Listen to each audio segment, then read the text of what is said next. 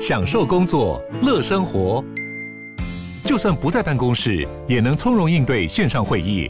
HP Dragonfly 透过专业的 HP Presence 设计，内建降噪及会议快速键，搭配清晰的 Bang & Olufsen 音效，增强音讯及视讯功能。HP Dragonfly 顶级商务笔电，采用 Windows 11专业版，让您在会议中享有最佳的视觉和听觉品质。好，这次的 Apple Podcast 的评价终于开始有正面的出现了。而且今天这集音质应该会是有史以来最好的，没有错。我从台南往北上了三百多公里，北漂。对啊，为了拯救音质，特地北漂台北。希望对音质觉得有卓越改善的听众，可以直接抖内那个我们本电台啊，还有很多滞销的包包。哎，那你要介绍一下包包吗？呃，我想大家从我们的网站都可以看到了，可以看到了。我们跟 Plan Me 对跟 Plan Me 合作的包包，那我们之后还会针对这个包包推出一些系列贴文，大家也可以等看到贴文的时候再来点购买链接，因为我们最近网站在修复中。希望播出的时候，商店已经回到正常的状态了，重新开张，重新开张。因为商店现在我还在努力的修复中。好，法律归法律，政治归政治。我是桂智，我是代班主持人悠悠。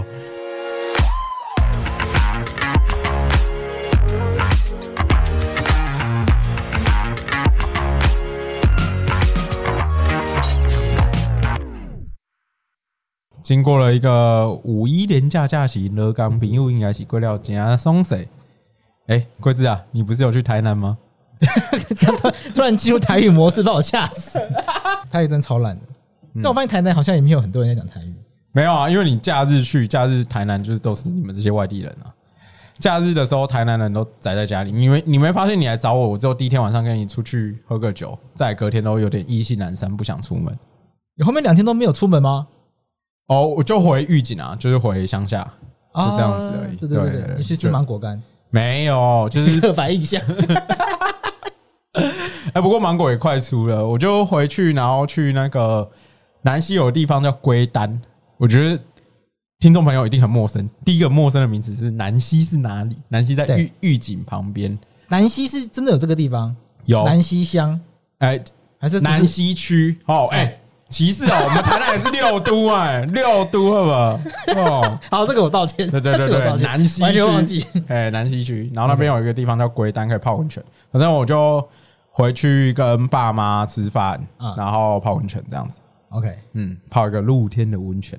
啊，你放假去台南有什么感觉？我觉得第一天晚上跟你们在那个什么神农街，嗯，吃鳗鱼饭吗？嗯，然后不喝酒吗？嗯，喝完酒隔隔天去找我朋友嘛，他们是一对那个。同志情侣嘛，啊，然后我们就跟着他们过台南当地人的生活，所以就是没有去什么景点的状况。我觉得很 chill 吗？很 chill 啊，因为我第一次在台南，然后什么安平书屋没有去啊，国华街没有去啊。而且你有发现台南有很多店都其实都很早就关门了啊？对，蛮早就关门，就不太爽做生意。而且那个服务态度也没有很好啊。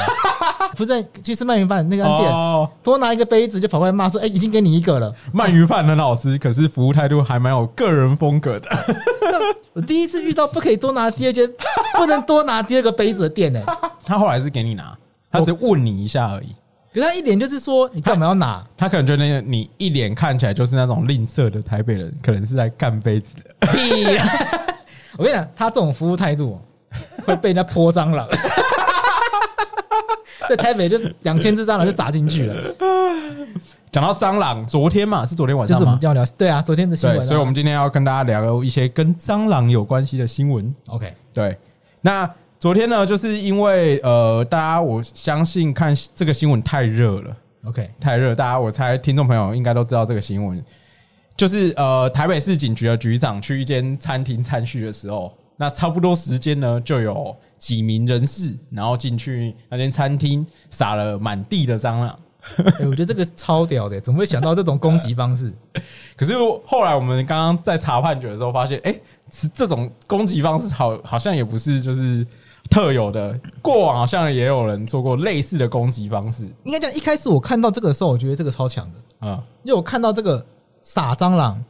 我完全想不到他会构成什么犯罪。对，乍看这样想说啊，撒蟑螂，撒蟑螂，恐嗯恐吓。有吗？嗯，可是他如果只是把蟑螂放在地上，对呀、啊，那哪有恐吓？因为我们一般刑法的要件，恐吓的话要有一个对呃恶害的告知，比如说呃在过程中他要挟说，哎，我要把你断手断脚，或者你以后出门小心，小心变成消波块。OK，对，类似这样，中部重，对，变中部重，或者哎，你有看到那个台中那个新闻吗？台中怎样？台中好像忘记哪间高中的，他就是办了一个那种。校园园游会吧，啊，对对对，然后射气球的摊位，然后他射气球，高中那不都会做那个海报嘛？他就用那个呃彪哥的意象做一张海报，射彪哥脸上吗？不是不是啊，我想这太 太精彩了吧？他是就说用彪哥的脸像，然后说招揽生意，说大家可以来怕请，可以来射空气枪这样子。OK，而且那个那个动态严宽很有回。哦，真假的？他说：“我爸现在都是在做水饺，就是彪哥有做水饺嘛。”啊，对对对，对对对对，因为后来新闻在社群上面蔓延嘛，对对，可是他并没有因为这个新闻而生气，他就做了一波蛮算蛮亲民的操作。对，他就是说我会寄水饺给你们，你们明年再通知我的话，我会找蒋万安一起帮你们叫卖。蒋万安，对，跟蒋万安什么事啊？他可能就是想拉一个比较清新的国民党立委一起。就是回应年轻人这样的议题吧，我觉得。可是颜清标跟枪有什么连结吗？因为他过往啊，大家这个可以去维基，他过往曾经就是是，我记得好像自评专案的对象啊，对，哦，真假的，对对对，所以他因为有这样的背景，所以大家才会一直拿中部重这种事情来开玩笑。好，回到我们刚刚那个新闻，就是蟑螂撒蟑螂到底会构成什么罪？对。那初步看的话，初步现在看新闻，就是因为他们可能跟那个餐厅的呃老板有一些债务的纠纷。他不是里面有警察在吃饭吗？局长之类的，嗯，跟最近那个有关吗？不知道啊，跟那个被罚，我也很好奇。跟那个我昨我昨天看到那个新闻的瞬间，是觉得哇，要洗那个警察局长的脸。对呀，看起来很像这种，看起来很像这种，可是对，感觉是借故啊。我们我们不要讲太多事实面的东西，因为这感觉有很多细节我们不知道。对，到时候要延上。对对对，然后到时候是另外一种延上，可能办公室这真的延，真的延烧上来。对对对对，这个可怕。对，这样哦，恐怖恐怖恐怖。对他，那他目前根据报载啦，根据报载，他是说呃呃，进行撒蟑螂的人。哦，他们跟餐厅老板有债务的纠纷，哦，然后因为这个纠纷，他们去撒蟑螂泄愤。那他可能，也许是单纯的也不知道店里面有什么人吧。毕竟我，你怎么会知道说今天店里面有那个贵那个台北市贵市的警察局局长去参叙，有这么多议员啊什么的？对，那这就很。这是这个巧合到令人觉得不可思议啊！对啊，对啊，我们也只能相信是巧合。那回到法律的层面的话，撒蟑螂有可能构成的是一个就是恐吓啦，就因为他可可能是要用这样子的方式，因为以前都会，以前比较传统的恐吓方式都是那种什么寄子弹啊，对对，然后或者是口头的要挟，或者是张贴一些海报啊，或者写一些可怕的，对对对对，然后有些。过往不是那些讨债集团，他们比较常用的手法可能是泼红漆啊，泼红油漆，对啊，因为红色可能就有那个血的印象，对对对对对，就会觉得有会惹来血光之灾、杀身之祸。对，那除了恐吓罪以外，另外的就是还有可能是构成强制罪，因为强制罪就是用强暴胁迫的方式使人为无义务之事嘛。对对，那你使人这边的话，可能就。有点无聊，可是这边是一个法律系，以前都会考啦。因为他的新闻里面有有讲到说，今天涉及就是债务的纠纷，那他今天就会去讨论说，这样手段是不是正当？那他希望对方返还债务这个目的是不是正当？就会考讨论，在法律上会讨论这个。那这是强制罪的部分，另外的部分是还有一个可能会构成那个暴行侮辱罪，就是三百零九条第二项的部分。这暴行侮辱，对，这听起来很强。因为以前我们之前都讲公然侮辱，嗯，他现在暴行侮辱，听起来很强，就加重一点点而已吧。我们看一下那个刑法第三百零九条第二项，它其实相关的的相关的这条条文，以强暴犯前项之罪，前项就是公然侮辱啦，它就变成用呃比较暴力的方式来做这样子的公然侮辱的行为。对啊，嗯，哎，贵司，你刚刚不是有找到一个判决吗？是关于用。他也是去，呃，有前前人也是去撒蟑螂，只是他撒的东西好像不止蟑螂，还有他撒蟑螂、撒臭鸡蛋，还要撒大便。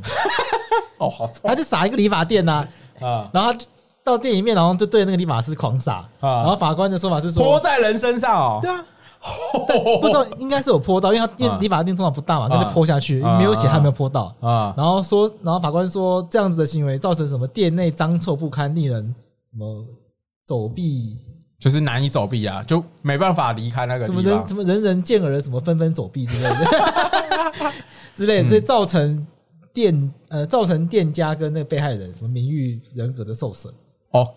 可是公然侮辱通常保护的是感情名誉跟内在名誉。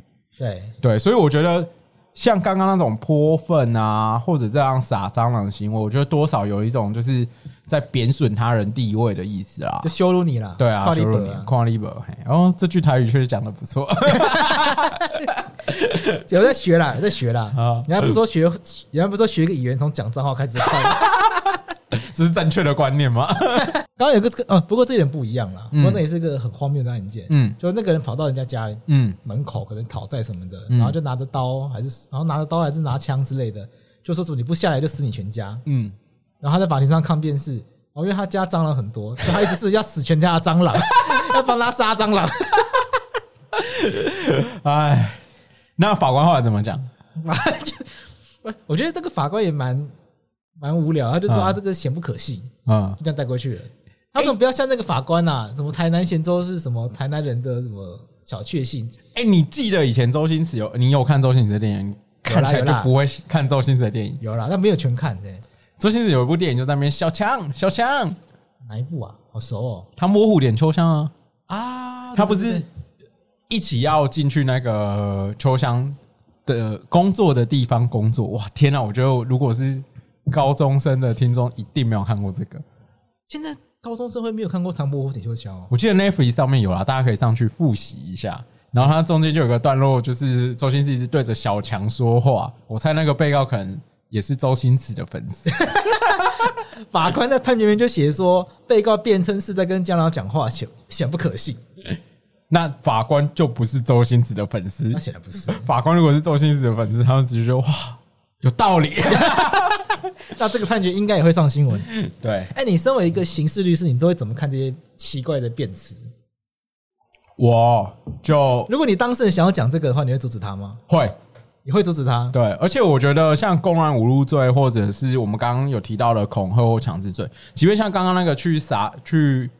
呃，法廊里面撒人家大便的那个案例，我猜他到最后也是一颗罚金处理嘛？对啊，要他就是有期徒刑五个月，然后得一颗罚金。对啊，那你与其去讲那些很荒谬的辩词，那你不如用一个呃认错的态度去对法官说：“哎呀，我知道我错了，去认错，然后想办法在这样的案件里面去跟被害人达成和解，然后可能换一个缓刑啊，或者是一个罚金比较低的呃刑期去解决这一切，因为。”像这种不管是恐吓、加重公安侮辱这些罪啊，他除了刑事以外，他还是会负担民事的责任嘛？对对啊，还会有民事的损害赔偿。像那个发廊这样，他可能哇，好几天不能营业啊！对啊，对啊，所以这相关的损害赔偿都还是要你还是要去负担。所以，与其了案，就是解决一个案件，让因为对于律师，你可能让这个当事人去去。法庭怎么讲，你都觉得 OK，反正你律师费已经收了。对，可是这样等于你没办法了结这件事情，你不如好好看能不能从中协调，让他们双方了结这个恩怨，然后该赔钱的赔钱啊，该接受司法制裁的接受司法制裁。那你有遇过那种暴走的当事人吗？而且自己在法庭上开始讲这种荒谬的？嗯，你的办案经验里面还好，我我是有遇过，就是没有跟我沟通做沟通好。然后也没有跟我沟通过这件事情，那他在侦查庭的时候主动提交一些对他自己不利的证据啊，可是那时候就是已经没救，因为你在侦查庭，你在侦查庭在检察官问讯的时候，或者是即便在是一般的警询的时候，他提出这样的不利的证据，你根本来不及阻挡他，你根本也不可能可能。让警察假装，哎、欸，我们倒带这段当做没有发生过，我们笔录重做，不可能这样子啊！就检察官见猎心喜，对啊，就 笑都来不及。然后就是我当下也不可能做任何补救，只能连垮下来。所以其实呃，当事人找怎样的律师，跟律师怎样的沟通，其实很重要。对，就像我刚刚才找到很多各种蟑螂。我们刚刚就是为了做这个，我们上网看看有没有相关的判决，跟蟑螂有关的判决。我发现跟蟑螂有关判决第一名的数量应该最多的，是有许多绰号叫蟑螂的人，真的很多，每一页都有绰号蟑螂。对啊，怎么怎么被告辩称什么毒品是什么安非他命是像绰号为蟑螂之某某某买，蟑螂卖毒品之类的，所以打绰号蟑螂一定超多人。对，然后什么帮派里面有人叫蟑螂，然后什么买买票负责去买票那个人叫蟑螂。感觉就是幽，就是幽灵抗辩，就是随便抗辩有那个人的感觉，就随便讲一下这个人啊这样子。另外一个就是骂人家网络蟑螂、哦，建筑蟑螂、社运蟑螂、司法蟑螂、司法蟑螂，这错就是司法蟑螂，就这一类的。嗯，对。啊，通常是这样，他们是碰到司法黄牛吗？没有，通常是我刚刚看到那个案件，司法蟑螂他是骂对照律师，很凶哎、欸。所以，哎，等下是律师骂律师吗？不是，律师被骂，律师被骂，律师被骂司法蟑螂，就跑去告那个人。啊，这个很合哈，律师跑去告那个人，对，律师那个律师气不过，跑去告那个人，他告自诉。哦，这边可能跟观众朋友提一下，就是自诉这个制度啦。就是我们原则上在刑事诉讼审判的话，原则上是在我国的法律观念里，呃，要做刑事追诉的话，会把这个权利全权的交给国家。所以，我们一。般如果要告人的话，好，呃，告刑事的话，就是去去警局做笔录啊，或者透过呃检律师，或者透过你自己撰写的告诉状、告发状去检查呃地检署做告诉或告发的动作。好，那可是自诉的话，是我们在刑事诉讼法额外的一个制制度，它规定在三百一十九条以降。就是三百一十九条以下，就是相关的自诉的制度。那自诉它比较特别的有几点啦，我觉得一般民众要知道，就是自诉一定要找律师代理。对对。那如果你有提告诉的话，就不能再进行自诉，这是几个要件。最重要的是要找律师代理啦。如果从一般人的角度来看，但但因为这个人自己是律师啦，啊，是他自己当自诉的，他不用请律师。我要更正一下，那个人是被骂蟑螂律师，不是司法蟑螂。有比较好啊？要没有我们这个？哎、欸，我们这个节目很很严谨。司法蟑螂本来司法是形容词嘛，蟑螂是名词。蟑螂律师，蟑螂是形容词。所以，哎，跟一审还无罪呢？哦，那法院认为无罪的原因是什么？他是从言论自由的地方切吗？这个，我觉得这个一审的判决很妙。嗯，因为一审判决是说，这个被告他骂自诉人是蟑螂律师的理由。是因为他是在诉讼开庭的过程中，就是他就是在陈述说他长期被乱告，嗯，所以他说这个蟑螂律师是一个攻击防御方法。啊，哎，他的意思，法官的意思是不是会觉得说，今天啊，这个呃被告的人，因为他饱受司法程序的，也不能说破坏啊，就是因为就算。所有的司法程序都很正常的来，你毕竟要经历那些程序嘛，那你可能就很累啊，然后要面对很多律师啊，可能就觉得很烦啊，所以他就是脱口而评论这样子的用语。这个好像是那个律师因为什么买卖股票纠纷，他自己就告过那个人哦，就好像试试过那个人很多次，所以那个人在某一次案件中就是脱口就说这个人是蟑螂律师。哦，挟怨已久了，夙愿已久。这一审的法官认为说，这个是因为他长期被告，所以在诉讼中表达了一种攻击防御方法，就就一个一个气话啦，对，一个气话，然后去可能，可是我不太知道这叫攻击防御什么，反正一审就认为这是一个诉讼上的主张，就是法官帮他开脱，对，嗯，就是扩张，呃，比较严格解释侮辱这件事情。啊，对对，可以这样讲，可以这样讲，这不二审就翻掉了。天哪！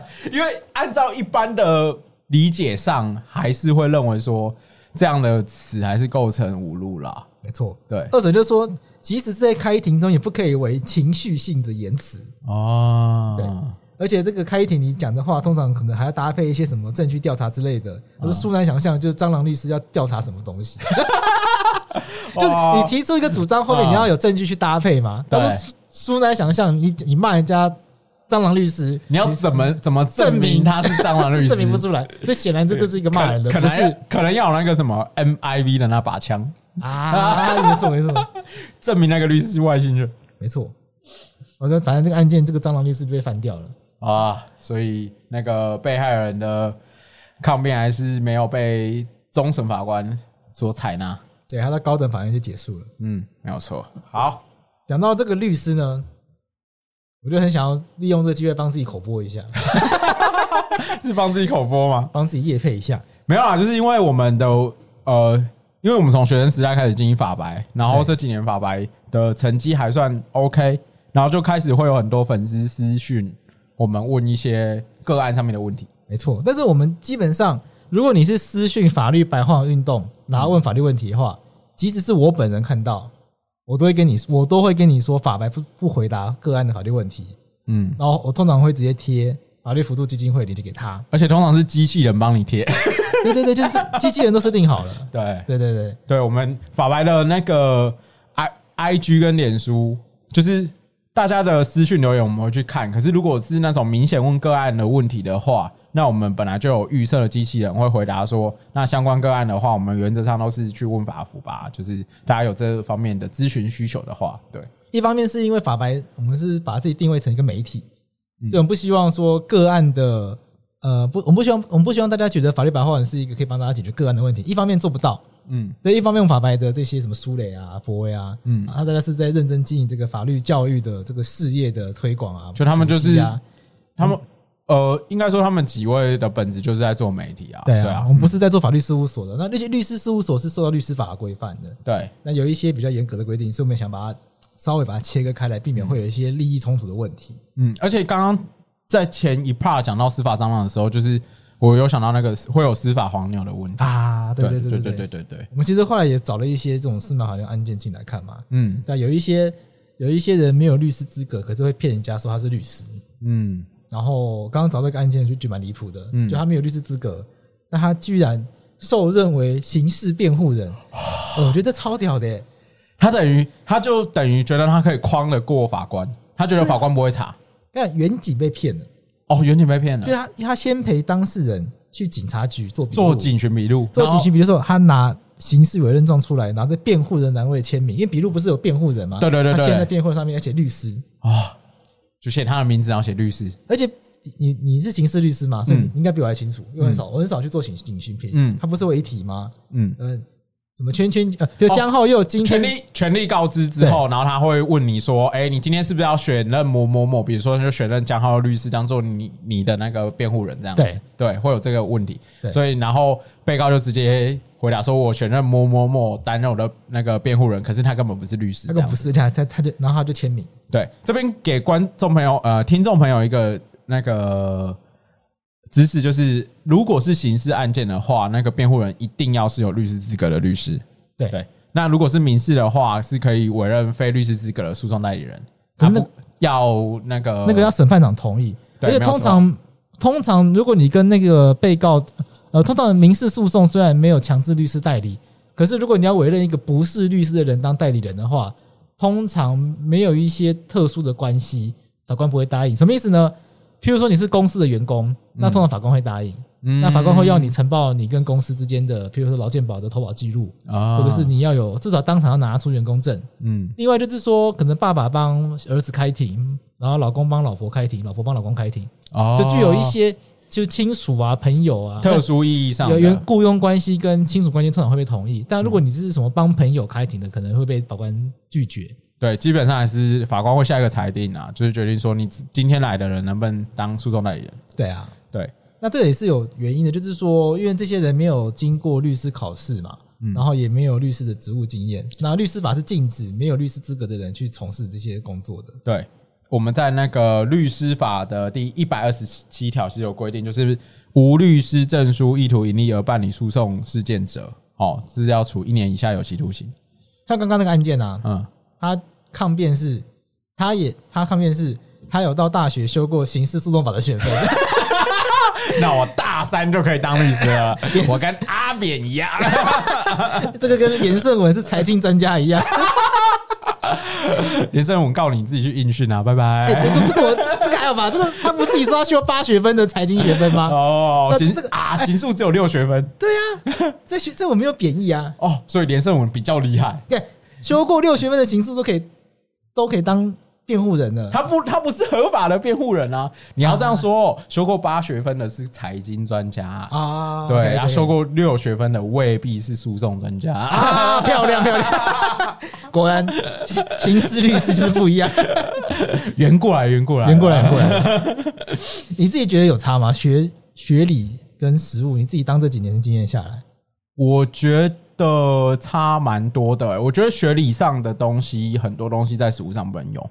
因为实物上你还是会大量的依靠那个判决的实物啊，对对，那侦查呃侦查阶段的话，更多是应对的经验，那些可能不是在课堂上学得来的。譬如说，譬如说，比如说今天在什么情况下，呃，我觉得是侦查，比如说通常律师接到侦查的电话，你马上就要到现场去开始陪诊嘛，那。刚开始很菜的时候，你你虽然知道法律上有给你可以跟当事人律见的时间，可是你在现场如何去跟那个现场的警？因为不是每个律师都是冲突型的个性啊。啊，我相信有些律师他的风格去就说哦，我要律见这样这样这样，然后你不给我律见的话，就开始背法条呛警察。哦，很多刑事律师是走这个路线的。对对对对对，我那时候去。我那时候就是被抓去帮忙的时候，前一阵子不是有人卧轨嘛？啊，就是有人去抗议，然后卧轨嘛，然后一票也没抓走嘛。然后那时候需要大量的律师嘛。啊，然后我们我的前事务所呢，啊，就是公益型的，啊，所以就大家都去帮忙，我也被抓去帮忙。然后去之前的长辈就再三叮咛说，遇到什么状况要背什么，就就讲他讲这个话，你是拿什么东西出来啊？就是就一去就就会一去就说，哎，这也可以，那可以，那可以。对啊，其实因为我觉得现在警察的训练并机比较好，就像前阵子那个盘查事件，对，未必是会屡见不鲜的。那基本上你就是去，然后表明是律师，然后你需要律见，你不用在那边丢法条，然后不用在那边跟那个警察大放厥词。也许大大部分遇到的警官都会给你一个呃呃合适的时间跟空间，让你去跟你的当事人对谈。因为那时候就说，如果他不让我们进去的话，我们就要在门口。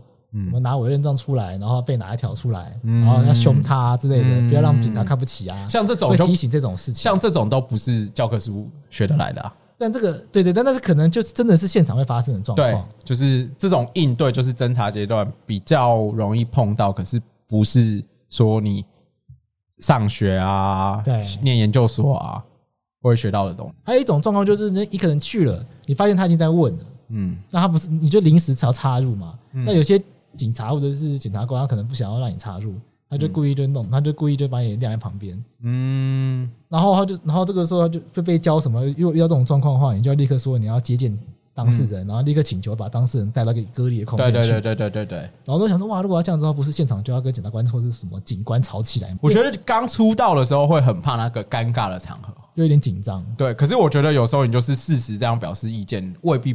他们不会允许啊。对，后来就是去了，发现哎，就就说哦，好好好，律师你请。对对，我就说哎，我要接见，我就说我要跟我当事人接见一下，了解一下状况。OK OK，他就把我带到那个旁边一个桌子去。对啊对啊对啊，所以我觉得不至于不至于啊。对对对，其实敢讲比较重要。对，那这种东西不是课本上面教的。对，我觉得这是修学分跟实务经验上面的差别了。对对对，律师资格除了考过执照，还有很重要的就是呃去律训嘛，律训完还有一段学习的。时间对，那这种实习的时间其实都是让你去学这些东西啊，这些东西都不是你那个不是像刚刚那位司法黄牛所说的，他有修过六学分的刑诉就可以应付的状况，那没有办法应付。他在警察局是辩护人嘛，嗯，他到那个地检署还是法院，不知道怎么不知道怎么变辅佐人。可是辅佐人就没有这个资格的限制啦？好像是用什么少年法准用刑事诉讼法之类的。他为什么被允许辅佐？因为辅佐人不是你不可能陌生人去辅佐嘛？因为辅佐人也要审判长同意啊。他大概也是说自己是律师，所以当可以请审判长让他当辅佐人。不确定他那个个案的情况。可是如果他表明自己是律师，要成为辅佐人，几率会高很多。对啊，不太可能啊。那听众朋友其实有一个很简单方法去避掉司法蟑螂，因为我跟你讲，其实台湾过去因为律师考试很难通过。嗯，就台湾确实有一个有一个现象啦，嗯，就是说有一些很老牌的事务所里面会有很多资深的法务。哦，我听说过这个。先消毒，绝对不是在说资深法务不好。先消毒，绝对没有这个意思。因为即使是大事务所，都会有很自很厉害的前辈，那他的头衔是资深法务。对，毕竟有时候他们可能就协助律师处理很多事务，然后因为我觉得法律这种东西还蛮讲究经验去学习知识的。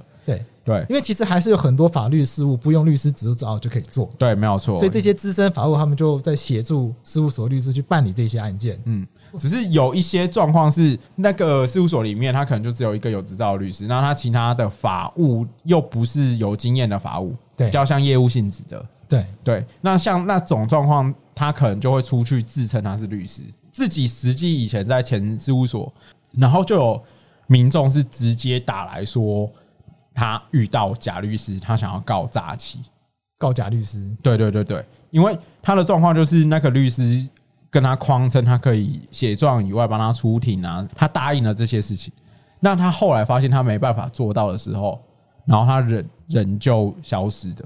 啊，对，假律师就消失了，对对对对对。他现在真的还有诈骗集团诈骗到拿对，我觉得超夸张的。然后我还有遇过那种，就是我遇过两次，一次是好像我刚实习结束，然后也是咨询了当事人，然后他拿着一份和解契约，然后我就觉得那个和解契约的内容拟定的很奇怪，怎样奇怪？方便讲吗？呃，内容我有点忘记了，我就只我就是那时候看到那个约，就觉得好像这好像不是一般就是我们会拟的方式，就是他写的很。应该不只是白话的问题，就是他那个相关的条文也没有列啊，然后相关的呃协议的内容也没有列得很清楚，然后他最后其实他还有当那份和解契约的证人。啊，对，然后就是他就签了一个名字，然后他是没有签某某某律师这样子，他签某某某，只是来咨询的人跟我说，呃，那个人说他是律师，然后这个时候就是我们要跟大家介绍这个东西了。就是其实法务部它其实有一个查询系统，OK，对，那那个查询系统只要就是你遇到的人，然后你就可以去查他的名字，然后看他是不是律师，对，因为基本上会显示拿到证照的时间嘛，对，然后名字啊，然后他的事务所的的地址吧在哪边，对，对，会显现这些资料啊。当然，呃，我的经验上，这个资料会有空白期间，空白期间什么意思？哦，就像我离离开前事务所。啊，对，然后比如说我已经加入台南的工会，加入工会我就可以执业了嘛。对，那可是他们可能资料移转还没有这么迅速，还没好的时候，对对，可能就会有这段空白时间。可是原则上，那我记得好像也才一两周的时间。嗯，那原则上你觉得，如果你遇到的你怀疑他是不是律师的话，你就可以上去查名字，比如说大家到那个系统里面查杨贵志，OK，对，然后就会出现杨贵智。安、啊、心，现在是在全人吗？对，全人法律事务所。对对对，像啊，如果查江浩佑，就会查我现在是在台南的祥业法律事务所。OK，对，然后如果查孟汉，OK，蔡孟汉就会在他的好像是宏祥吧，我记得宏祥法律事务所。对对，他就会出现宏祥法律事务所这样。孟汉也是法白的一个我们的伙伴，对，资深的编辑。不可能不知道这边，嗯，好啦，如果听众朋友不知道去哪里找律师的话。北部人可以找我，中部人找孟汉，南部的找悠悠。好，好啦，因为为什么会想要讲这个呢？因为我前一阵子突然发现我的脸书私讯，不是现在私讯有分成陌生讯息跟熟人讯息区吗？我发现陌生讯息是有一些粉丝敲法律问题，但都很久以前啊，我都完全没有注意到。哦，所以就都没有回，这都没有回，我就觉得蛮不好意思的。那原来是觉得不好意思，不是觉得离财富自由又晚了一步，也觉得蛮可惜的。这才想说，既然节目做这么，因为有一个粉丝他就写说，听你的节目久了，刚好最近身边发生一点状况，所以直觉就想到来问你。那我就觉得很不好意思，利用这个机会提醒大家说，如果大家真的愿意信任我或友友的话，大家比如说要找我的话，大家可以直接在 Google 搜搜寻我的名字，那我的事务所就会出来。那我的事务所的网页上面有我透过事务所找到我的方法，因为你透过法白这边找到我，其实有点困难，因为这边有一点我故意把它封住啊。哎，可是如果 Google 我会出现前事务所，哎，前事务所的助理一会把电话转给我了，会把电话应该会吧，应该会吧，会会会会。好，那再来最后，因为哎，这周末的周日是什么重要的日子啊？这个啊，这周末是母亲节啊。好，哎、欸，你母亲节有什么安排吗？我本来跟我弟跟我妹说带我妈去吃饭，嗯，那我妹就跟我说下下礼拜再去。我就说母亲节就是这礼拜，哪有什么下下礼拜的？他说他因为他他说因为他下礼拜要期末考，然后不要这礼拜吃。哦，我就说你期末考跟母亲节什么关系？另外一种孝顺的方式啊，考个好成绩孝顺妈妈，然后就把这一餐打发掉这样子。所以总之就是本来要出去吃饭，啊，但后来因为我妹就说她没有心情，因为他们她是音乐系的，好像要准备什么。他的考试是要拉琴哦，要做实作课程的之类的，所以他现在疯狂的拉琴。他没有时，他没有，他说他没有心情享受那个大餐。我就说是不是你享受，是妈妈在享受。我的话，我我是上周就先陪妈妈过了，对啊，就回预警嘛。对对对对对对对啊，本周有其他的安排啊，对对对对，本周要孝顺的是另外一位嘛？对对，可是女友的妈妈，女友的妈妈 啊。母亲节的话，就是最近有一个新闻，就是来自于我的家乡台南的新闻。好，台南有一名五十八岁的女子，她就声称她患有关节病变、忧郁症等病，她没办法工作，然后还要抚养高龄九十岁的母亲。好，然后她就要求呢，第一段婚姻哦，前一段婚姻的子女来共同支付每个月两万余元的生活费。然后后来台南就是台南地院就打脸，认为说。这个女子啊，不闻不问，二十九年没有尽抚养义务，没有正当理由要求孩子抚养，就驳回了申请。什么意思？他你说妈妈去起诉请求抚养费，那他的对象是他自己亲生的吗？是他前段婚姻的子女。目前新闻看起来是这样子，前就他的妈妈可能有好几段婚姻，对，是之跟以前的老公生下的小孩，对对对，就是前一段婚姻的小孩。但因为是前一段婚姻，所以按理来说，离婚之后可能就不闻不问很久，对，然后法官就不给他。这种情况其实还蛮常发生的，就是呃，因为我们按照民法的话，本来一般来说是会有抚养义务的嘛，对对，比如说我们简单看到民法第一一一四条的话，就会。开始说，呃，这些亲属会有互负抚养义务，没错。像比如说像血亲之间呢，哈，父母子女这种，哈，兄弟姐妹相互间，然后一起住的家长或家属或者夫妻，哈，一起同居的，哈。那基本上这些有抚养义务的人，他是有他的义务是有顺序的。OK，对，他的顺序是一开始是呃血亲卑亲属，像这条就是。这个案例里面，子女本来应该要奉侍这位妈妈的，嗯，对。然后，如果今天是小孩小朋友，爸妈应该要养小孩，对对。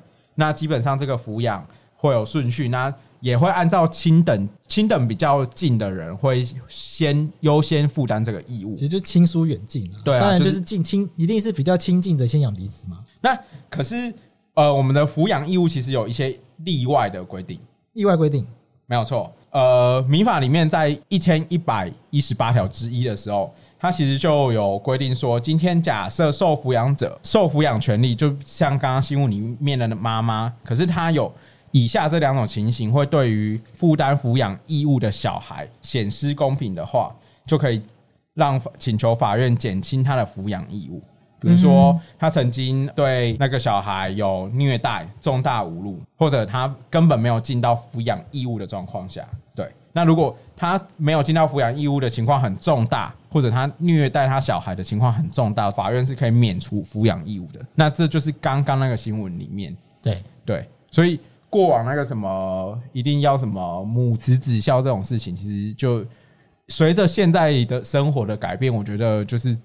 法律其实有做相关的修正呐，对，像这个状况是妈妈想要被抚养嘛，但是因为她小时候没有养小孩，所以她就被驳回了嘛。嗯，其实这个状况其实蛮常见的。嗯，我自己也遇过类似这样的案件。实务上，除了妈妈、爸爸来请求抚养被驳回以外，嗯，有另外一种其实更常见的状况，不是妈妈、爸爸来要求抚养哦，是社会局。哦，对，这个其实更常见，就是这些爸爸妈妈可能已经被移到社会局去了，被安置了，安置会安置的费用，那安置这个费用呢，社会局就会立刻去告抚养义务人，对对，他会要抚养义务人来负担这些安置的费用。那这些小朋友，呃，也不是说小朋友反正，这些小孩子，他可能从来没有见过他爸爸妈妈，就他有一天就收到社会局的通知说，社会局寄账单来说啊，你是圈圈圈的抚养义务人，他现在被我安置在什么什么什么疗养院，你要帮他负担这个账单。那大家都是一收到这个账单，就是想想说，这是我我从来没有被他养过，为什么我要帮他付这个账单？所以就到法院去请求免除抚养义务。对，我这个状况其实也蛮常见的。然后另外有些状况是，呃，通常有些有一起生活过的人，那他可能是是已经很久没有养的那种。有些人可能也会来告刑事，那刑事的部分就会涉及遗弃罪。我跟你讲，长辈告刑事这个长辈超爱问的，就我去外面做那个什么免费的公益性的法律咨询啊，很多长辈喜欢来问说，那小朋友都不来看我，我可以告他吗？在告遗弃？对，然后我就要解释说不行。对，因为你还能走过来这边，可以走过来，为什么？为什么他可以来这边问我法律问题，就不能告遗弃呢？对，因为基本上遗弃的话，它有个前提就是要无自救能力之人，就不能救自自己救不了自己。对，那通常这些搞长辈，他可能还想花钱请律师，对，说那就代表他的呃，他可能经济生活无虞，对。对，然后他的意识也无虞，他的身体也无虞，他就不是所谓的无自救能力之人。对。对，那这个部部分的话，有些的确有些长辈比较可以，我的角度啦，个人观念还会觉得他比较厚脸皮一点。对，他可能已经很久没有养那个人，可是他今天老了，他还是希望哦，反正他就觉得他是爸爸，他是妈妈，他还是希望去勒索，不管是情绪上的或经济上的去勒索他的小孩。对，那至少刚刚民法的部分有替大家解决，就是如果你可以去按照法条可以请跟法官请求免除抚养义务嘛，那刑事这边他一样有限定一些状况，像两百九十四条之一的话，除了本身法条要件上就是要请求人是无自救能力之人以外，好，那如果按照亲属编要呃负担义务的人，他曾经比如说他没有抚养啊，或者有些有家。家内暴力性侵的状况的话，那也不会，他就会，即便他没有去养他的爸妈，也不会因为这样而构成遗弃罪。所以不管是民事跟刑事都有解决之道啦。就是反正你没有养过别人的话，你就不能叫人家养你了。对啊，不要随不要随便勒索啊。不过我们在节目的最后，嗯，还是想要分享一个遗弃罪成立的案件啊。就我刚刚在找那个蟑螂判决的时候，有找到一个。哦，那个状况真的很惨哎、欸，就那个爸妈被遗弃在家里面，那个法官怎么形容呢？遗弃到爸妈的尿布充满蟑螂卵，仍然无人闻问，最后那个被害人营养不良而死。然后这个被告一审被判十三年，很重，就遗弃，呃，遗弃直系血亲尊亲属，因而致死。哦，对，因为而且遗弃的话，因为。呃，刑法上面的遗弃罪，它不只规定这种亲人间的状况，因为它还有会有遗弃约你有照顾义务的状况，有长照的啊。对啊，对啊，对啊。那像刚刚那个案例里面，是因为法条它本来在刑法二九五，它就有针对假设你今天遗弃直系血亲尊亲属的话，那会加重。OK，对对，所以那个条文才会判判到这么重。啊，真的是人伦悲剧啊！悲剧啊！那个弄到蟑螂卵，那个实在是很吓人。对啊，最最后要来一个温馨的收场，毕竟是母亲节。对对对，乔丹元，结果讲了蟑螂卵这么可怕的东西出来。好啦，母亲节大家还是好好的去陪自己的，不管你的母亲在世或不在世，然后还是希望你可以就是好好陪伴你的现存的家人。那有些我相信现在工商社会有些人可能真的是独居，未必有家人，那你还是可以自己好好的过，或者找你喜欢的朋友一起过。没错，对，就珍惜身边的人啊。对啊，他爸妈还在，当然要更加的珍惜。对，好，那我们今天节目就到这边了。祝大家母亲节快乐！好，母亲节快乐！好，然后母亲节最后我们推大家一些歌好了，这盘没有水耶，对，推这个配音哎，然后推哥推哥推哥，就最近你自己也听很多啊，我看你现动一直狂发拍谢少年的歌，然后这跟母亲节哪有关呢？哎。有哎、欸，他哪一首跟母亲节有关？我觉得最后一首啦。哪一首？最后就是他有一首那个《Go》呃，第世界安静的时。OK，对，它内容跟母亲有关吗？我觉得他的那个最后面那个对白的部分，假设你觉得，如果你想的是爱情的事，你想的就会觉得那个不在身边的人是你的爱人。那假设你的亲人不在身边的话，你可能会想到的是亲人。这样子，大家可以自己去看歌词。这样，你说那个团体叫什么名字？你 因为我我很常播，可是我的账我的 IG 我的 IG 虽然一直在分享，嗯，可是我的 IG 没有很多人 follow。如果大家想要 follow 的话，也可以 follow 一下。小老鼠 W I N D 啊，三六八。大家可以去拍谢少年的新专辑呢，拍谁喝谁，拍谁喝谁，对，就是推荐大家母亲节的时候可以跟呃爸爸妈妈一起听这张专辑，或者跟你身边所爱的人一起听这张专辑，因为我觉得整张专辑非常好听，非常好听。我觉得它不是有个叫拍谢中年，拍谁中年。哦，天哪，就是我即将要走路的 眼泪，有点哀伤。哎，好啦，好啦，我们就最后就赠送，我们最后就推荐这张专辑给大家。嗯，拍谢少年的拍谁喝谁。嗯，好，拜拜，拜拜。